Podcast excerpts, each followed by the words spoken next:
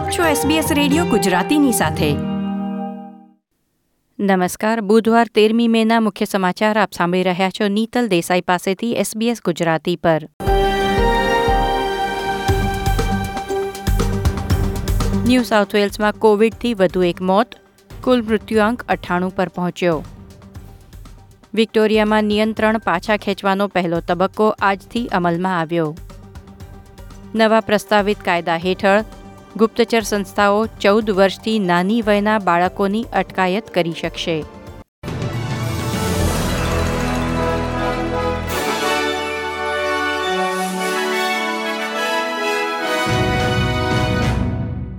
પ્રસ્તુત છે સમાચાર વિગતવાર.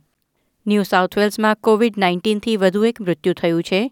રૂબી પ્રિન્સેસ ક્રૂઝ શિપ પર પ્રવાસ કરનાર એક્યાશી વર્ષીય મહિલાનું ગઈકાલે મોત નીપજ્યું. આ એક વહાણમાંથી કોવિડ નાઇન્ટીનને કારણે મૃત્યુ પામનાર લોકોની સંખ્યા બાવીસ થઈ ગઈ છે. આજથી વિક્ટોરિયામાં નિયંત્રણો હળવા થઈ રહ્યા છે. પાંચ મિત્રો અથવા કુટુંબના સભ્યોને હવે ઘરે બોલાવી શકાશે.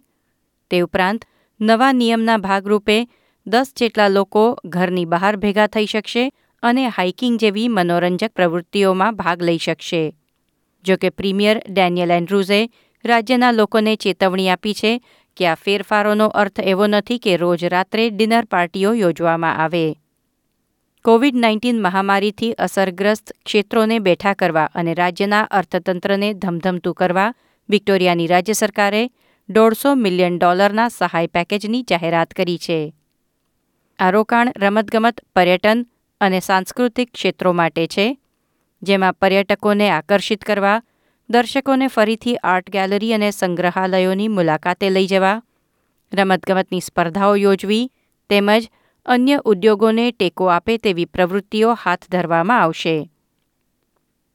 ઓસ્ટ્રેલિયન ગુપ્તચર સેવાઓને ચૌદ વર્ષથી નાના બાળકોની અટકાયત કરવાની પરવાનગી આપતો કાયદો આજે સંસદમાં રજૂ થયો છે.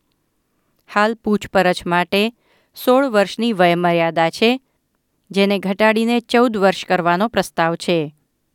આ કાયદો ઓસ્ટ્રેલિયન સુરક્ષા સંગઠન એસીઓને કોઈ વોરંટ વગર માત્ર એક આંતરિક મંજૂરી સાથે કારમાં અથવા કોઈની બેગમાં ટ્રેસિંગ ડિવાઇસ મૂકવાની પણ મંજૂરી આપશે ગૃહપ્રધાન પીટર ડટને કહ્યું કે ગુપ્તચર અધિકારીઓને આતંકવાદ જાસૂસી અને રાજકીય પ્રેરિત હિંસા સામે લડવા જરૂરી અધિકારો મળે તે આ કાયદો સુનિશ્ચિત કરશે ઓસ્ટ્રેલિયાના ઇતિહાસમાં પ્રથમવાર માનસિક સ્વાસ્થ્યને લગતા પ્રશ્નો અને યોજનાઓ માટે એક અલાયદા ડેપ્યુટી ચીફ મેડિકલ ઓફિસરની નિમણૂક કરવામાં આવી રહી છે.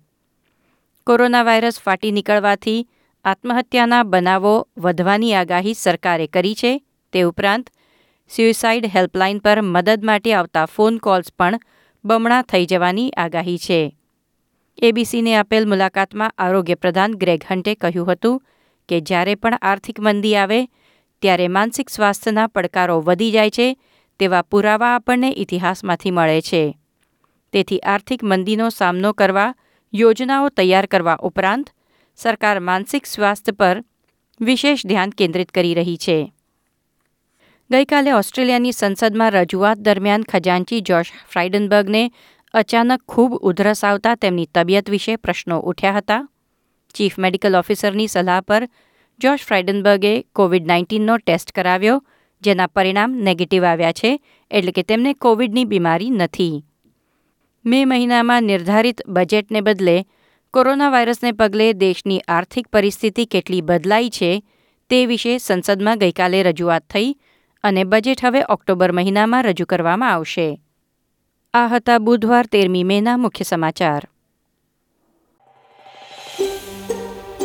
આ પ્રકારની વધુ માહિતી મેળવવા માંગો છો, અમને સાંભળી શકશો Apple podcast Google podcast Spotify કે જ્યાં પણ તમે તમારા પોડકાસ્ટ મેળવતા હોવ.